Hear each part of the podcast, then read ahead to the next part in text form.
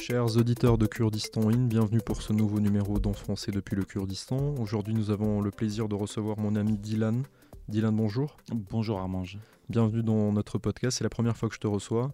C'est vrai, ça fait plaisir. Et pourtant, tu m'as reçu plusieurs fois euh, dans ton émission La French Touch sur euh, Babylon FM. Exactement, et la prochaine sera pas plus tard que ce soir. Exactement, donc c'est un échange de bons procédés, on s'invite euh, mutuellement à, chaque fois dans nos émissions. Donc Dylan, nos, nos auditeurs te connaissent puisqu'on avait fait un sujet sur toi il y a un an de ça dans la rubrique de la communauté française sur notre site internet. donc Dylan, je, je, me permets de, de, de te présenter un petit peu, euh, une petite présentation. Tu me corriges s'il y, y, y, a des erreurs, mais je pense pas. Donc, tu t'appelles Dylan Adama. Tu es né en 1990 ici à Erbil. Ouais.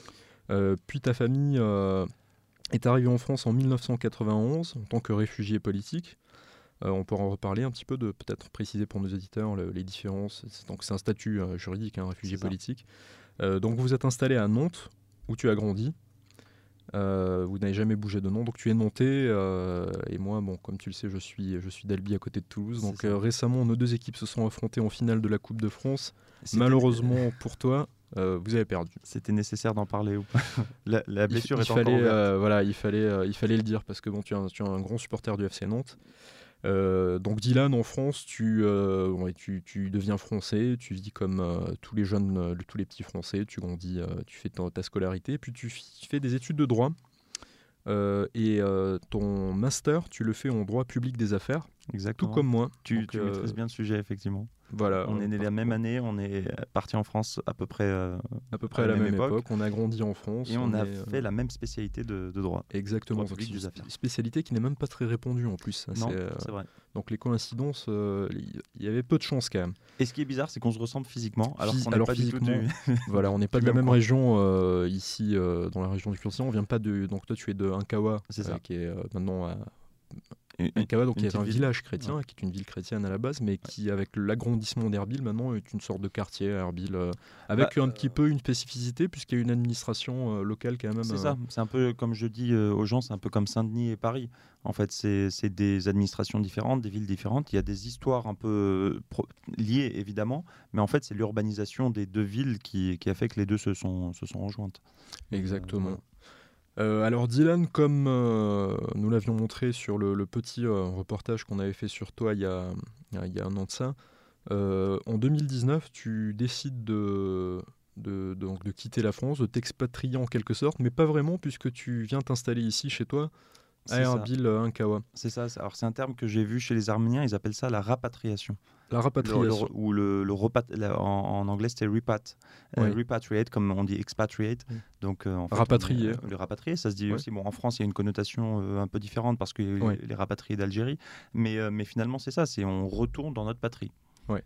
Et donc, euh, pourquoi ce choix, Dylan, en 2019 alors c'est une question assez vaste. C'est une faudrait, question existentielle. presque un, un, podcast entier pour, pour y répondre. Mais euh, il y a eu pas mal de choses qui se sont euh, mélangées. D'abord, on venait régulièrement en, en, vacances ici avec ma famille.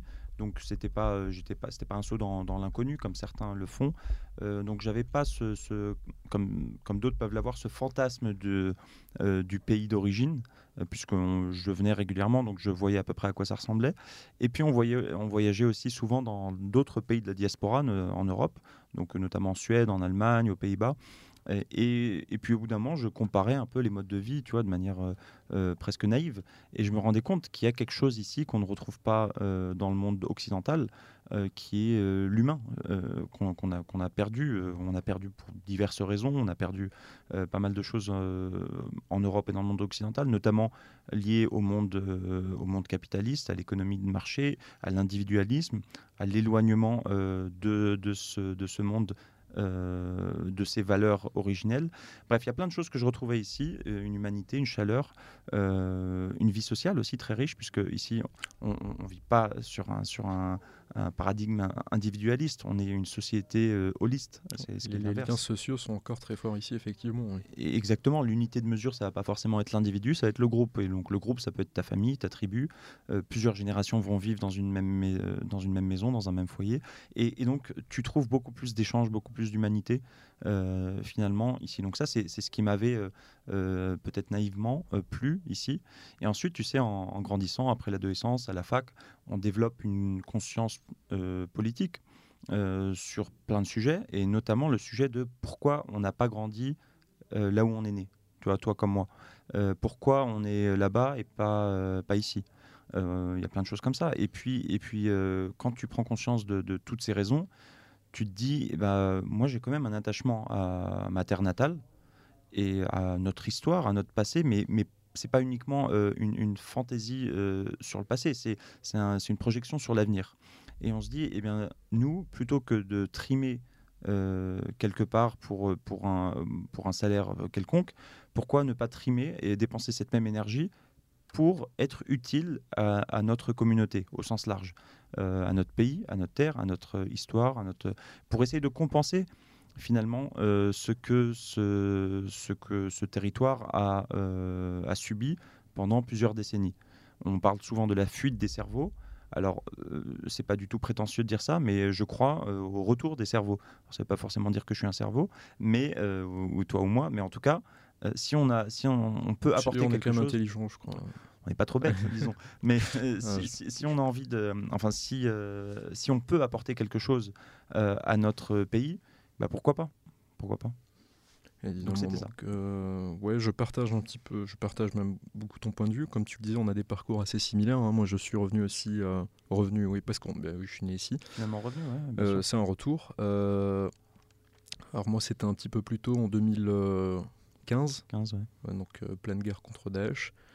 Et euh, effectivement, il y a, euh, je voudrais insister sur le, un, point que, un, point que tu as soulevé.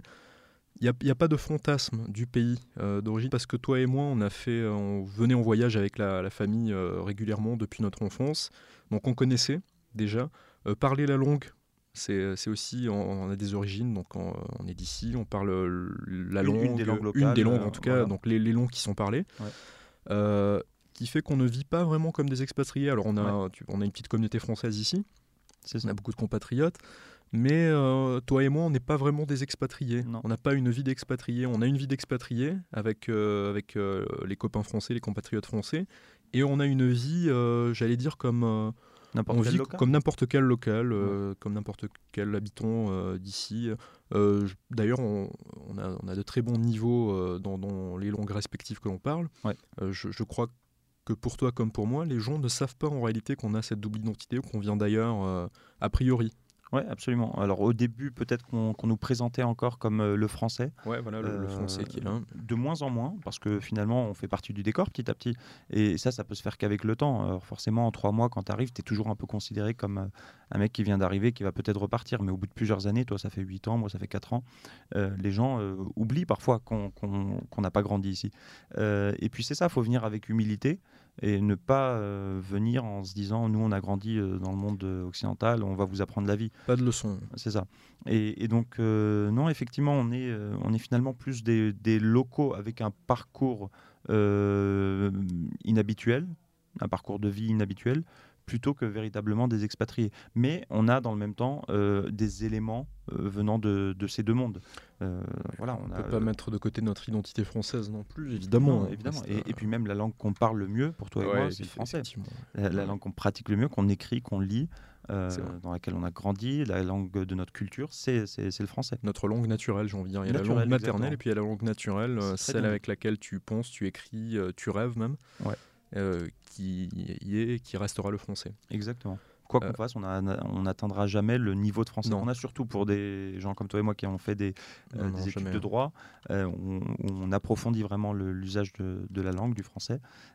effectivement, ça sera difficile de, de trouver une autre langue qu'on pratiquera au même niveau. Alors, Dylan, donc, tu arrives en 2019, tu as quand même un parcours professionnel en France. Ouais. Euh, donc contrairement à moi, qui, euh, je suis parti directement après mes études. Donc évidemment, j'ai travaillé en tant qu'étudiant, mais c'est des, petits, euh, des, boulots d'étudiant. quoi. Qu'est-ce que tu faisais en France et, avant d'arriver ici? Alors juste pour, la parenthèse, moi aussi j'ai essayé de venir en 2015 après mes études. Et donc la même année, on aurait pu se retrouver ici la même année. Mais à cette époque-là, j'avais pas d'économie, disons. Donc il fallait que je trouve un, un gagne-pain. Et le gagne-pain, j'avais postulé à des, emplois ici, mais c'est pas évident parce que tu n'es pas sur place. Les gens vont se dire bon, euh, le mec il est à l'autre bout du monde, Est-ce que j'ai envie de le faire venir? Est-ce qu'on a envie de faire un entretien sur Skype? Voilà, c'est pas évident. Donc j'ai pas trouvé et c'est là que j'ai commencé à travailler à Paris. Ah, donc tu avais le projet quand même bien plus tôt. bien avant, et, et, même encore plus tôt, puisqu'en 2013, en revenant d'un voyage ici, pour l'anecdote, j'ai commencé à apprendre l'arabe en France, à l'université de Nantes. Euh, donc à la fac de langue qui était à côté de la fac de droit. Euh, donc j'ai commencé à apprendre l'arabe là-bas parce que je savais qu'un jour ou l'autre, j'avais comme ambition de revenir et je me suis dit, il faut que j'ai au moins quelques bases d'arabe, ne serait-ce que pour lire les panneaux dans la rue. Donc, euh, donc ça, j'ai commencé dès 2013, six ans avant de, finalement de concrétiser ce, retour. Donc tu me demandais sur, enfin tu posais la question de, mon parcours un peu professionnel. comme toi, j'avais bossé en tant qu'étudiant, j'ai eu des expériences associatives aussi à, la fac. Et donc, euh, entre 2015 et 2019, j'ai travaillé dans un cabinet d'avocats à Paris. Donc, j'étais pas avocat, euh, j'ai jamais voulu être euh, avocat ou juriste. Ah, tu n'as pas passé le barreau? Non, non, non, j'avais pas envie. Euh, ouais, je comprends. dès, dès, la première année de droit, tu, tu, tu, vois bien qu'il y a des métiers qui sont faits pour toi et d'autres non. donc, mais j'étais en gros responsable du développement, de la communication d'un cabinet d'une cinquantaine d'avocats quand même à Paris. Un bon cabinet. Euh, un, bon cabinet, un cabinet moyen comme on dit. Euh, et donc je Petit par rapport aux anglo-saxons qui ont des, euh, des firmes multinationales, mais on n'a pas cette tradition en France des, des gros cabinets. Beaucoup moins effectivement. Et donc j'étais j'étais euh, là-bas en charge du développement et de la communication euh, dans ce, dans ce cabinet, c'est-à-dire euh, ça c'était énormément de choses, c'était tout ce qui est marketing, gestion de projets, notamment les projets de développement. c'était aussi répondre aux appels d'offres avec notre équipe business pour, pour obtenir des, des marchés de prestations de services juridiques. Et ça, c'est les gens que, alors les gens ne soupçonnent pas forcément que ça existe. Ils pensent que les marchés publics c'est que la construction, mais mais mais il y a de tout en fait. Il y, y, a des services, il y a des fournitures. Euh, et donc nous, c'était les services euh, juridiques. Donc euh, un des gros, voilà, un, de gros axes de business development, c'était ces marchés. Alors je crois qu'aujourd'hui, les gens sont peut-être un petit peu plus au courant avec les affaires McKinsey. Oui. Effectivement. donc j'espère que les gens sont un petit peu plus au courant. Ça. Le consulting et ça, ça, coûte, ça peut coûter très très cher. Oui. Euh, effectivement. Alors chez, chez, les avocats, la concurrence est quand même beaucoup plus rude. Euh, et donc, au contraire, euh, les prix allaient vers le bas. Une vraie concurrence. ouais, une vraie concurrence. Mais bon, en parallèle, tu avais des avocats qui étaient obligés de bosser dans, beaucoup de cabinets à Paris, qui travaillent jusqu'à 22 heures de manière complètement banale. Pour, parce que justement, les, les, les, prestations sont dévalorisées. Une concurrence tellement importante que au lieu de, de, de, facturer, disons, 120 euros de l'heure, tu vas être obligé de facturer 100, 90, 80, et donc ça, ça tue le, le, marché. Effectivement, beaucoup de jeunes avocats, des, euh, bah, des, des, copains euh, de la fac qui ont fait l'avocature. Mm. Euh, c'est pas des métiers très bien payés, surtout au départ. Hein. Ouais. Ça, ça rapporte pas forcément. Une partie des avocats qui est très bien payée, mais pour beaucoup d'autres, non, c'est C'est quand même précaire, ouais. Euh, idem chez les journalistes, euh, on avait parlé de ça avec Théo qu'on avait reçu il y a quelques semaines. C'est pas forcément, c'est des métiers valorisants peut-être socialement avec euh, des études, etc., mais qui sont pas forcément bien payés, pas du tout même. et donc, une fois arrivé sur place, eh ben, qu'as-tu fait? Donc quoi travailles-tu aujourd'hui? Alors, en arrivant en 2019, moi, moi j'ai jamais été dans une logique de carrière. Disons, je veux, je, veux pas absolument être dans un métier puis euh, développer ça. Je suis plutôt dans, euh, dans les initiatives et puis trouver un peu des, des projets euh, intéressants, excitants, dans lesquels tu as envie de te, lancer, comme toi, ce que tu fais à ce micro en ce moment. Entrepreneur dans l'âme. Ouais, ouais, disons, d'une certaine manière. Ça n'empêche pas d'être un peu feignant de temps en temps, mais donc, donc j'avais pas forcément, enfin, j'avais pas un attachement fort au monde du droit. Donc je suis arrivé ici, j'ai continué à bosser un petit peu à, distance avec ce cabinet d'avocats pendant quelques mois, donc sous forme de, de prestation de, services, comme, un sous-traitant. quoi. Euh, j'ai toujours de super liens avec eux. Mais ici, au bout d'un moment, il fallait que, je m'intègre à la vie d'ici, donc il fallait que je trouve un, travail euh, euh, normal, j'ai envie de dire, presque quelconque, pour, pour comprendre, parce qu'on arrive malgré tout dans un environnement qu'on ne maîtrise pas totalement. Donc on a une connaissance de, la vie sociale, mais pas forcément du monde professionnel ici. De comment sont les gens, comment euh, travaillent les gens, euh, comment se mélangent les communautés aussi dans, le cadre du travail. Ça, c'est un truc assez euh, unique. alors ça, on va y revenir. Parce, alors je n'ai pas précisé, c'est peut-être le côté français. Ouais. donc Dylan, tu es, tu es né à Erbil, tu es chaldéen. C'est ça. Donc les chaldéens, tu vas nous dire un petit peu, le, sont des chrétiens. Donc. Euh, donc tu fais partie de cette communauté chaldéenne. Exactement, exactement. Et donc euh, c'est pour ça que je te parlais de mélange des communautés parce que on a plein de communautés ici et euh, nous on est chaldéens. Certains vont nous appeler assyro-chaldéens, d'autres syriaques, d'autres araméens, d'autres chrétiens. Euh, moi j'ai aucun problème avec aucune de ces dénominations. tout me décrit d'une certaine manière. donc effectivement les, les, les chaldéens, les assyro-chaldéens notamment sont les héritiers de l'Église de l'Orient. Donc l'église de Lorient, c'était une, euh, c'était des premières églises euh, au, au début du, christianisme. Euh, donc on a été évangélisé par saint Thomas, un des apôtres de, Jésus. Et donc cette église s'est construite, a été très forte pendant un temps à l'aide du Moyen-Orient jusqu'à la Chine. Euh, et aujourd'hui encore, tu trouves des vestiges de, cette histoire euh, extrêmement riche. Donc nous, on est des héritiers de, cette euh, Église de l'Orient qui s'est divisée au fil des siècles entre Église des Assyriens, Église de l'Orient des Assyriens, ancienne Église des, Assyriens, tu as l'Église chaldéenne, et puis tu as plusieurs églises syriaques aussi. donc c'est assez complexe comme histoire, mais au final, les dénominateurs communs sont qu'on parle tous, plus ou moins, euh, le néo-araméen, l'araméen moderne. Voilà, alors langue très intéressante, c'est qui se rapproche de la langue que parlait Jésus lui-même. Donc, donc euh, c'est euh, une des langues descendantes de, la langue qui était parlée à l'époque de, de, Jésus, qui était la lingua franca, comme on dit, de cette époque-là. Donc c'était la langue qui était parlée un peu par tout le monde euh, pour communiquer. Alors, tu en avais d'autres qui parlaient euh, plutôt hébreu, d'autres plutôt grec, euh, donc d'autres, voilà, il y avait pas mal de langues dans cette région.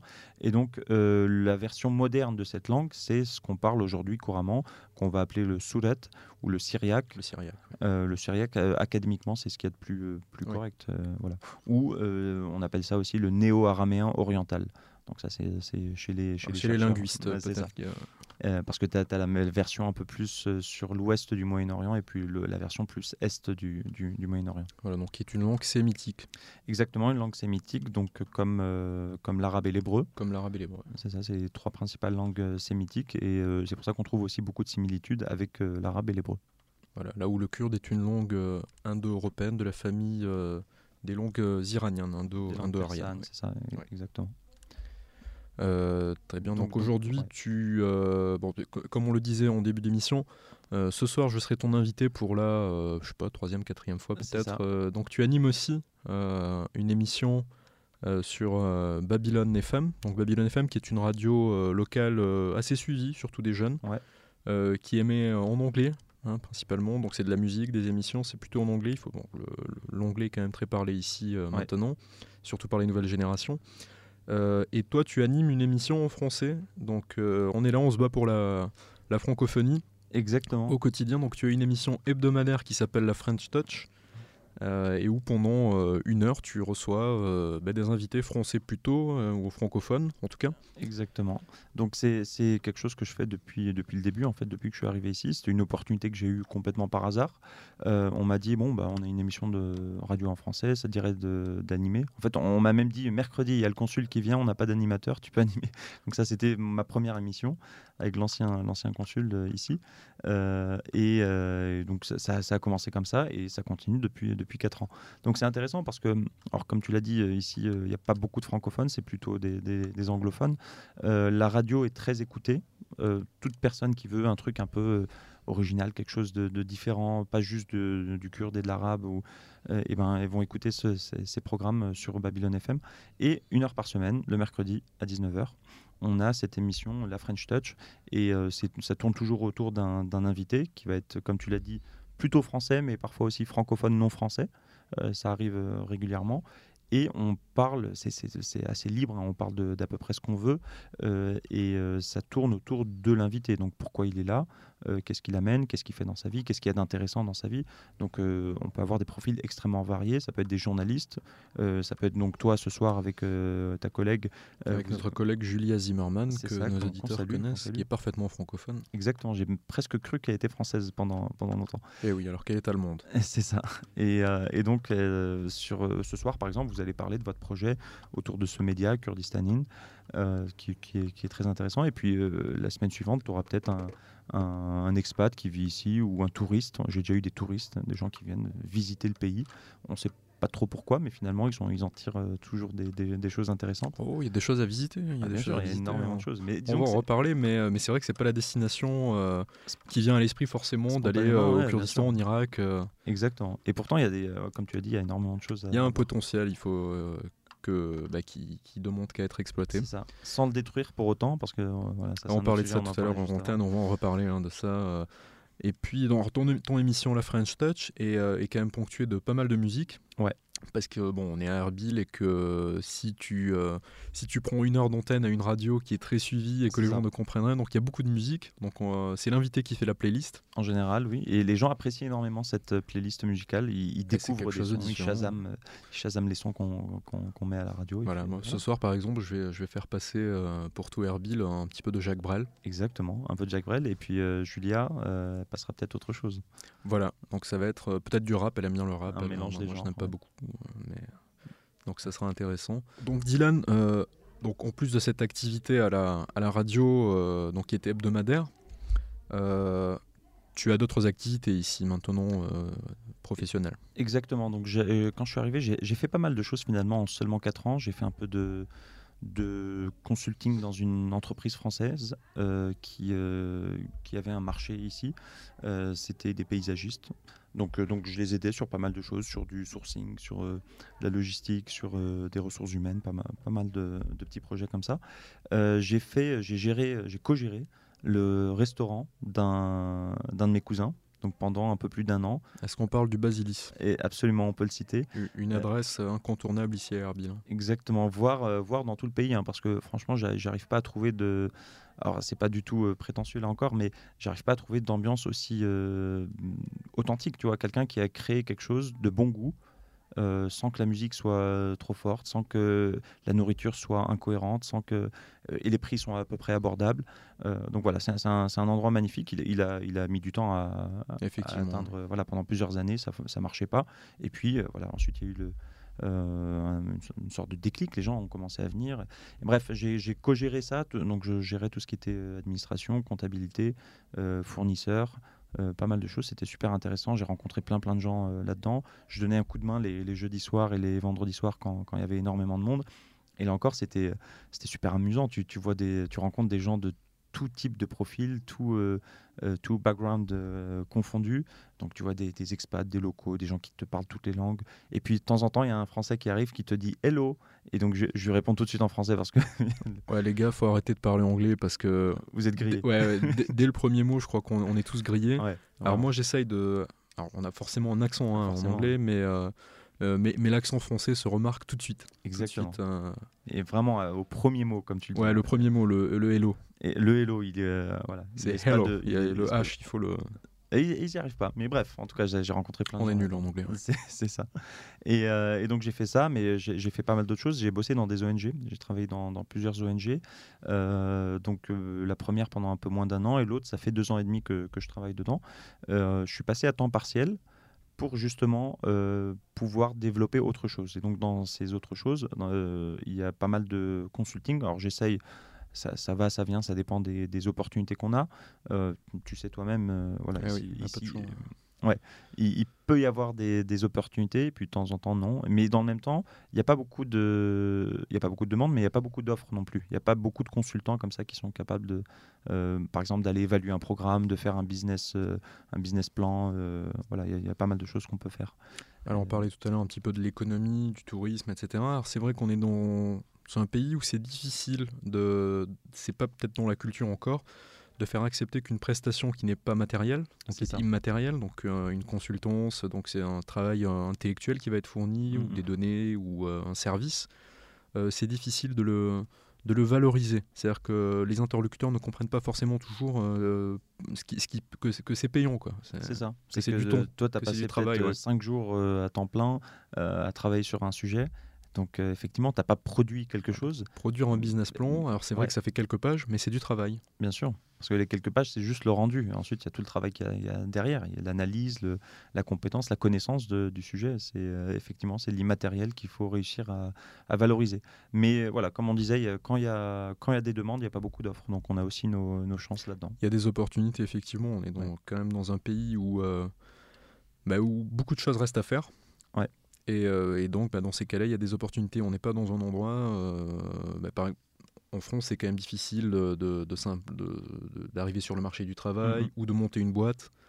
Euh, dire, tout a été fait, il y a beaucoup de concurrence. Euh, L'administration, c'est pas forcément toujours facile de, monter des trucs, les impôts. Ici, tout est quand même beaucoup plus simple. Alors, il y a moins de règles. Ouais. Euh, mais on est plus flexible C'est flexible, ouais, moins sécurisé. Et c'est, euh, mais c'est ce qui a permis la résilience, c'est ce qui a permis même le développement de, de à mon sens, hein, c'est mon interprétation, mais le développement des, des civilisations qu'on a eues sur ce territoire, des, l'adaptation, la résilience que, que, la population ici depuis plusieurs décennies, c'est parce qu'on a cette euh, capacité à être flexible, à ne pas forcément suivre un ordre euh, établi. Alors ça pose beaucoup de problèmes, très souvent. Et puis très souvent, c'est aussi euh, une source de, solutions.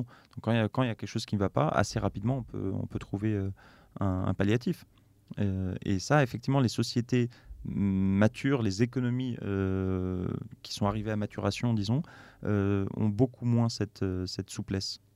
Et puis il y a la recherche du monopole et euh, évidemment. Il y, a, un blocage. Les dérives, disons. Et donc, donc voilà, c'est ce que je te disais. Je, fais ça euh, du consulting quand, quand, je peux, donc auprès d'entreprises, auprès d'ONG, et puis de temps, en temps auprès d'acteurs publics. Et en parallèle de tout ça, euh, ce pourquoi aussi j'ai voulu passer en, temps partiel, c'est que je viens de, de, créer une ONG. Donc légalement, c'est une association qui vise à soutenir, à faciliter euh, le retour des, euh, de certaines populations minoritaires ici, des populations minoritaires euh, en Irak, et notamment donc des Assyro-Chaldéens, alors pourquoi euh, spécifiquement cette communauté? Déjà parce que c'est celle que je connais le mieux, mais euh, aussi parce qu'on est une population minoritaire ici qui est en, menace de, disparition, euh, d'extinction. On était à peu près un million et demi. Alors ce qu'on disait tout à l'heure, on n'a pas de chiffres précis. C'est des statistiques en Irak, c'est difficile, c'est toujours des, des estimations. Il n'y a pas de statistiques très précises sur, sur, rien d'ailleurs. Non, effectivement. Alors, mais, mais ce qui est certain, c'est qu'on était plus d'un million, disons, en, en 2003. Il y en a qui parlent d'un million 8, mais non, ça va plutôt être proche de. Sur l'ensemble de l'Irak. Oui, sur l'ensemble de l'Irak, absolument. Euh, donc un, euh, entre 1 million et 1 million et demi de, chrétiens il y a 20 ans en Irak, aujourd'hui on serait plutôt entre 200 000 et 300 000. Donc euh, l'hémorragie est, catastrophique. et, et, on en parlait tout à l'heure, c'est pas par, par nationalisme ou par chauvinisme qu'on fait ça. C'est parce que cette région a toujours été diverse et, on, doit maintenir autant que possible cette. Ce serait une perte pour euh, l'ensemble de la région. Alors, au-delà du fait que bah, la communauté en réalité euh, va disparaître. Oui, la, communauté, la langue, la, pratiques, tout, plein de choses.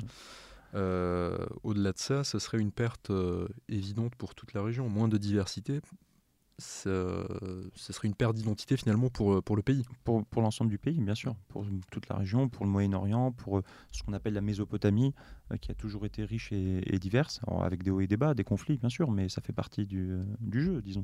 donc voilà, c'est à ça que j'ai envie de me consacrer, en une bonne partie, j'ai envie de consacrer une bonne partie de, de mon temps. parce que voilà, il faut faire quelque chose. L'hémorragie est réelle. Et si on ne fait rien pour la contrer, en fait. Euh, Donc aujourd'hui, tu disais 2 à 300 000 euh, sur l'ensemble de l'Irak. Ouais. La plupart dans la région du Kurdistan. Sachant que la, euh, plupart, effectivement, est arrivée. alors, soit était déjà. il y a ceux qui sont d'ici, comme toi. C'est ça. Nous, on est de, de. Voilà. Et il y a, tous ceux de Bagdad, de Mossoul, de Bassora. C'est ça, qui ont fui les, les conflits, les, les crises. Alors, y a Depuis 2003, ont souvent été pris pour cible aussi, ou alors victimes collatérales des conflits, des différents conflits en, en Irak depuis, depuis toujours, en fait. Exactement. Donc euh, voilà, on bosse, euh, on travaille là-dessus. Et, euh, et, puis pourquoi pas, petit à petit, on, arrivera à quelque chose de concret. Alors Dylan, depuis 2019, donc ça fait 4 ans que tu es là. Qu'est-ce qui te manque par rapport à la France Est-ce que tu as des envies de retour à Nantes ou ailleurs en France Ou est-ce que tu te vois rester plus ou moins à long terme? Alors, c'est une très bonne question. Moi, je suis venu très clairement dans l'optique de rester euh, à long terme, et même plus qu'à long terme, pour euh, ad vitam aeternam. Ah d'accord. Euh, bah, c'est un peu, je pense que c'est à peu près la même chose pour toi. moi, je pense que je finirai quand même mes jours à Albi. Je pense retourner à Albi un jour, mais j'ai pas de. Je, suis, je suis venu ici. au départ, je savais pas, mais donc là, c'est du long terme de fait parce que ça fait quand même 8 ans. Et je pense que ça va être encore pas mal d'années. Euh, mais euh, je, ne sais pas. Je ne sais pas, honnêtement, je, je, ne sais pas. J'aimerais bien retourner à Albi un jour. alors effectivement, on ne sait jamais, mais euh, alors moi en arrivant, j'avais cette perspective de euh, c'est bon, moi je, refais ma vie ici, je continue euh, cette deuxième partie de ma vie ici, pour aussi compenser ce qui m'a manqué dans, cette, dans la première partie de ma vie, donc que ce soit les proches, la, la, vie, notre vie orientale, euh, donc plein de choses. Donc, euh, donc ouais, clairement, je suis venu pour euh, passer, passer ma vie ici. Alors ce qui, ce qui m'aide aussi peut-être, c'est qu'on n'a pas beaucoup de familles en France. Donc moi, j'ai un attachement très fort à la France, bien sûr, à Nantes encore plus, j'ai envie de dire. à mes amis d'enfance avec qui j'ai grandi, j'ai passé toute ma vie, qui sont toujours à Nantes ou à côté de Nantes, donc, et que, auxquels je, je, rends visite très régulièrement, autant que possible.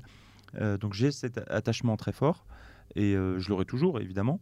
Même, même au FC Nantes, tu parlais du FC Nantes et de, la Beaujoire. Oui, alors je ne voulais pas remuer le couteau dans la plaie, mais, ouais, mais tu, l'as fait. Tu, en parles.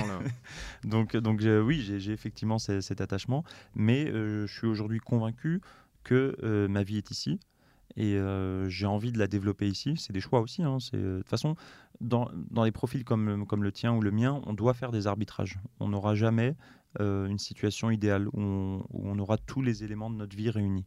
Donc, Effectivement, oui ce que, ce que tu as vécu à Albi euh, pendant 20 euh, ou 30 ans, euh, tu le retrouveras pas ici. Et, dans le même temps, ce que, ce que tu vis maintenant, tu le retrouveras pas à Albi. Donc, choisir, c'est finalement oublier une partie de, de soi. Choisir, c'est voilà, préférer X à Y. choisir les gens aussi, finalement, entre ta famille et tes amis, entre tes amis d'ici et tes amis de là-bas ta famille d'ici et ta famille de là-bas. Tu vois, il y, a plein, plein d'arbitrages à faire. On est obligé de les faire, faut être cynique et on peut pas euh, être trop entre les deux. Et on le voit dans beaucoup de diasporas. Euh, on peut en citer quelques-unes et ça, concerne la, tienne comme la mienne, comme d'autres, euh, que ce soit des Kurdes d'Allemagne, des Assyriens des États-Unis, des Algériens de France, ou, moi, il y a des gens de Ankawa par exemple en Suède, et on a une très grosse communauté en Suède, dans une ville en particulier. et eh bien, c'est des gens qui finalement créer une identité nouvelle qui est ni celle d'origine, ni celle euh, d'adoption. Avec une langue nouvelle parfois. Une langue nouvelle, voilà, euh, qui mélange les deux, qui, euh, qui parle finalement ni très bien l'une ni très bien l'autre. Exactement. Et, et, finalement, seuls eux peuvent se comprendre. Donc les gens de Ankawa qui vivent en Suède eh ben, il n'y a que eux entre eux qui peuvent se comprendre. Moi, moi je ne les comprends pas totalement, les Suédois ne les comprennent pas totalement, euh, pas, que, pas, en, pas que concernant la langue, je veux dire. Euh, même les, les idées, les, les, mœurs nouvelles qui, sont, qui mélangent un peu tout ça. Euh, nous, nous c'est peut-être un peu moins le cas. Alors toi, Albi, tu m'as dit qu'il y avait une petite communauté. à Nantes, pas trop. Oui, plutôt très assimilé d'ailleurs. Voilà. et, et, ben, et ben, c'est ce qui nous a permis, peut-être toi et moi, de développer nos deux identités en parallèle plutôt que de les mélanger. Sans conflictualité, effectivement. Je pense qu'on peut être les deux. Exactement. Euh, je ne me sens pas plus français que kurde. Ouais. Euh, mais euh, comme le dit le vieil adage, à Rome, tu fais comme les Romains. Donc quand je suis ici, je vis comme les gens d'ici. je parle comme les gens d'ici. Je, je m'habille comme les gens d'ici. Ouais. Et puis quand je suis en France, idem, je suis français 100%. Alors effectivement, on peut pas, on a des origines et euh, il faut les assumer, mais en France, on a une culture qui fait que euh, il y, a des choses qui restent dans le privé. Voilà, ma langue, mon origine, euh, la religion, si on a une, voilà, ça, ça reste à la maison. Et à l'extérieur, on, est français. Et puis. C'est le principe de l'espace public, de la vie en société. C'est ce qui fait qu'on n'est pas en anarchie, parce qu'on a effectivement des règles de vie en commun de, respect mutuel. Et il doit y avoir un socle commun. Euh, et c'est pour ça qu'il y a beaucoup de, conflits en ce moment en France, mais pas qu'en France, dans le monde, euh, dans le monde occidental et dans le monde même en général. C'est que les gens euh, ont envie de confondre cet espace privé, cet espace public, alors que les deux ne devraient pas. Dans l'espace public, il doit y avoir des règles communes, des règles de, coexistence, un, socle d'idées, de valeurs qu'on partage tous, et c'est pour ça, euh, toi comme moi, on a, on a pu être accusé de, de, racisme parfois, simplement parce qu'on était euh, finalement euh, patriotique. français, ce qui ne nous empêche pas d'être patriotique. toi, patriotique kurde, moi, selon les identités, tu, peux me définir un peu comme tu veux, syro-chaldéen, irakien, avec un attachement fort au Kurdistan. L'un n'empêche pas l'autre. En fait. Non, pas du tout. C'est ça que les gens ne, ne, comprennent pas. Parce qu'on peut aimer la France, donc être un Français d'adoption, et, euh, et, vouloir que la France reste la France, vouloir la défendre. ne pas vouloir, ni pour moi, ni pour du coup qui que ce soit, qu'ils ont imposent ses, vues et, et voudraient que la société française s'adapte à lui. Non, c'est mmh. plutôt l'inverse. Quand on arrive quelque part, c'est nous et nous, en arrivons ici finalement. Donc même si on a des origines, même si on parle les langues, etc., qu'on a de la famille sur place, c'est à nous de nous adapter. Euh, bah, aux mœurs locales, à la vie en société, à la langue, à, ce que, ce que, comment vivent les gens. Exactement. Et ça veut, alors, ça ne veut pas dire accepter tout ce qui ne va pas, mais accepter en tout cas son individualité, c'est, mais euh, accepter euh, le, pays tel qu'il est, et pas tel qu'on voudrait qu'il soit. C'est ça, c'est très, très important. Et puis de toute façon, c'est aussi important pour, pour nous-mêmes, pour qu'on puisse s'épanouir, parce que sinon on sera constamment dans un conflit identitaire. Euh, il y aura un, contraste entre ce qui nous entoure et ce, qui, ce, qui, ce que l'on ressent. Euh, parce qu'on n'arrive pas à faire euh, la part des choses. Mais, et puis on a pas, il faut avoir cette humilité de, de, venir quelque part, comme tu as dit, à Rome fait comme les Romains. C'est comme ça, tu vas pas changer les choses, et si tu as envie de les changer, tu le fais autrement. On peut mais pas hein, en imposant. à la vie de la société, à la vie politique. C'est ce que tu fais en quelque sorte. Hein, c'est ah, des activités politiques. Alors, mais ta politique, c'est pas de la politique politicienne, je veux dire, mais tu ne cherches pas à prendre le pouvoir, mais, euh, mais euh, on peut s'intéresser à ces questions, essayer, et puis... Euh, via les médias, via les discussions, via les rencontres, via plein de choses, évidemment. Voilà. Et avec toujours quand même, je, pour moi, alors je pense c'est, c'est pareil pour toi, un, œil quand même toujours sur la France, à suivre l'actualité ah bah française, regarder les... alors pas la télé, déjà je ne la regardais pas trop en France, mais j'ai d'autres médias, aujourd'hui je, on s'informe plus sur Internet, ouais. on trouve des choses plus intéressantes que dans les médias euh, traditionnels, euh, mais avec toujours cet euh, attachement et cette entre-deux, mais bien défini. C'est-à-dire qu'il n'y a pas de confusion, il n'y a pas de crise identitaire. Je, je, on, a, je pense qu'on n'a jamais été perdu, même dans notre jeunesse, avec, comme d'autres communautés qui peut-être voilà, ne savent pas trop s'ils sont français ou algériens, français ou sénégalais, et qui finalement, à la fin, ne sont, sont malheureux.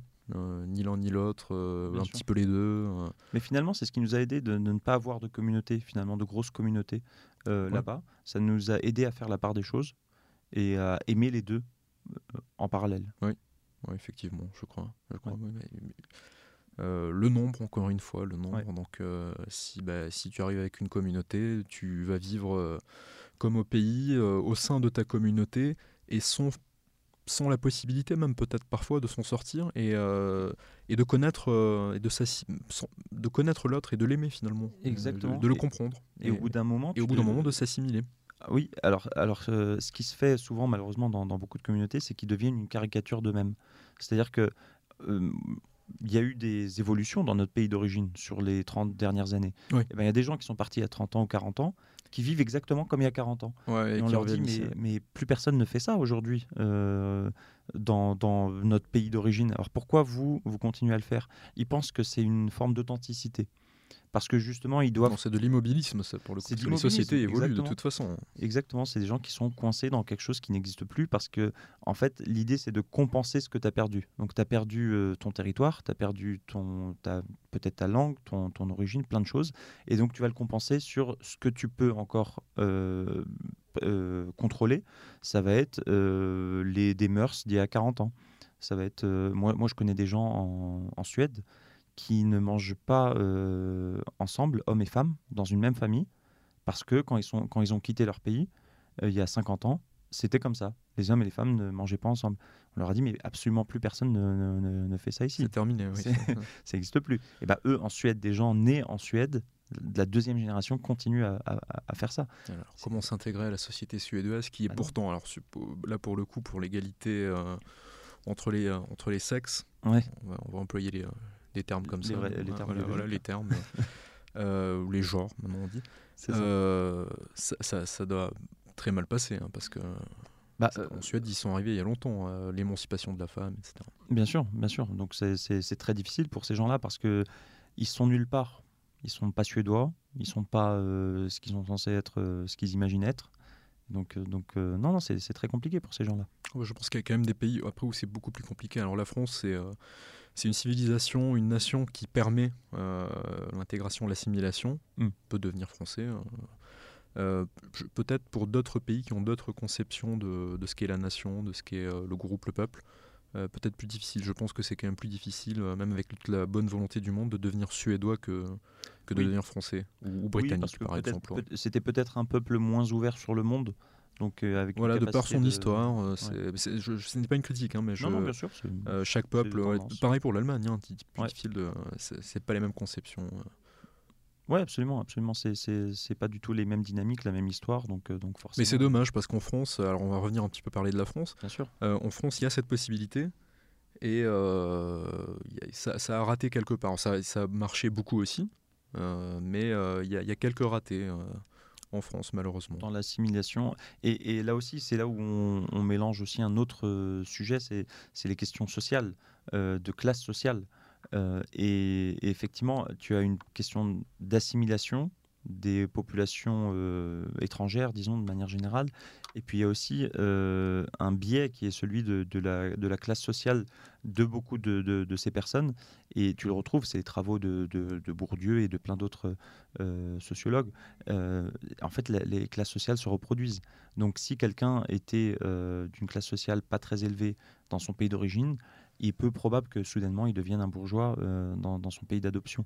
Donc il y a aussi ça qui, biaise notre. Euh, Effectivement, mais c'est là que l'école euh, entre en jeu et l'ascenseur social à la française, qui, qui, est une opportunité. Donc, et souvent dans les communautés, j'allais dire immigrés, mais les réfugiés par exemple, comme nous, les parents poussent énormément à la réussite scolaire, à l'intégration à l'assimilation et euh, c'est peut-être pas le cas dans toutes les familles malheureusement. Non, et puis c'est peut-être aussi lié à, notre culture ici du Moyen-Orient, voire même de la Mésopotamie en particulier, de l'Irak, du Kurdistan, euh, où on a peut-être un peu plus cette, ce, respect de celui qui t'accueille. Parce que tu sais, ici, la question de l'accueil, de la générosité est très importante. Ah oui, c'est ce qui définit un homme. C'est ça. Et donc ça se retrouve, ça peut-être dans, dans, ce que nos parents nous ont transmis. Euh, voilà, donc comme nous, on, doit être hospitalier avec les autres, ben, quand quelqu'un est hospitalier avec nous, on, respecte. on crache pas dans la soupe. Exactement, c'est une chanson, c'était euh, je sais plus quel euh, rappeur qui disait, alors dans les années 2000, 90. Qui crachait dans la soupe. Non, il disait faut pas cracher dans la soupe qui t'a donné à manger. Ah. Donc, donc ouais, c'est exactement. Un rap positif. Exactement. Non, non, il y en a beaucoup, je sais que tu n'aimes pas trop le rap. mais Alors j'écoute pas, hein, j'imagine. Ouais, et donc non, non, c'est exactement ça. La, France nous a, nous a accueillis d'une certaine manière. Alors accueilli, euh, on peut accueillir des gens, les héberger, mais euh, la France, en plus, euh, pour nous et pour, pour d'ailleurs tout le monde, bon, je ne vais pas parler pour tout le monde, mais en tout cas offre la chance, en plus, en plus de t'accueillir, de, de t'intégrer à, à, sa famille, en fait, finalement, te, te, permet de devenir l'un des leurs. Ouais.